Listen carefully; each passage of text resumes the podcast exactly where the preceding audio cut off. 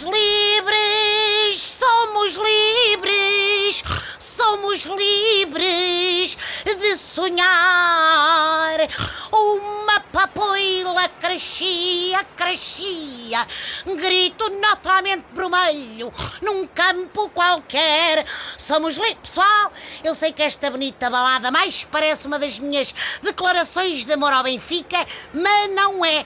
Trata-se de um hino que cantei até ficar rocatano. Tantas eram as minhas ganas de celebrar a Revolução dos Escravos. Hoje dá-me ideia que Portugal vai a celebrar a Revolução dos Carros, com um feriado tão jeitoso à terça-feira e a liberdade de fazer ponte. Daqui a bocado vai estar um trânsito tão encalacrado que até vai dar vontade de fazer um novo golpe de Estado. Ah, eu cá não sou daqueles que acham que hoje em dia as pessoas já não ligam ao significado deste feriado e só querem estar no bem bom. Dá-me ideia que foi justamente também para isso que se fez a revolução para as pessoas deixarem de ser mouros de trabalho e terem a liberdade para gozar as folgas como bem entenderem. Lá está, forma livre. Menos a gastar dinheirito em moças e vinho, como diz o outro.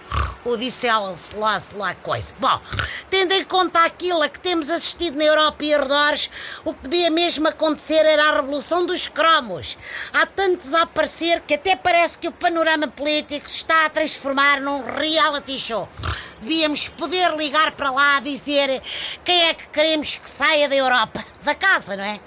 Podíamos agarrar na célebre cadeira de Salazar, levá-la a Marine Le Pen e dizer-lhe, oh madame, assente-se aqui, pá, vai ver que não dói nada.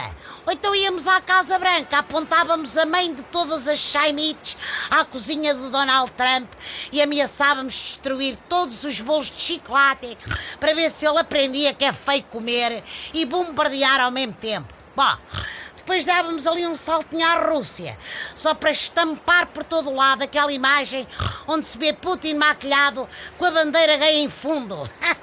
Diz o tribunal lá deles que a imagem insinua uma orientação sexual fora do padrão. O que eu queria era que os políticos que mandam no mundo estivessem fora deste padrão de gente louca e perigosa. Isso é que era. Ai, meus amigos, 25 de Abril sempre. Até amanhã, camaradas.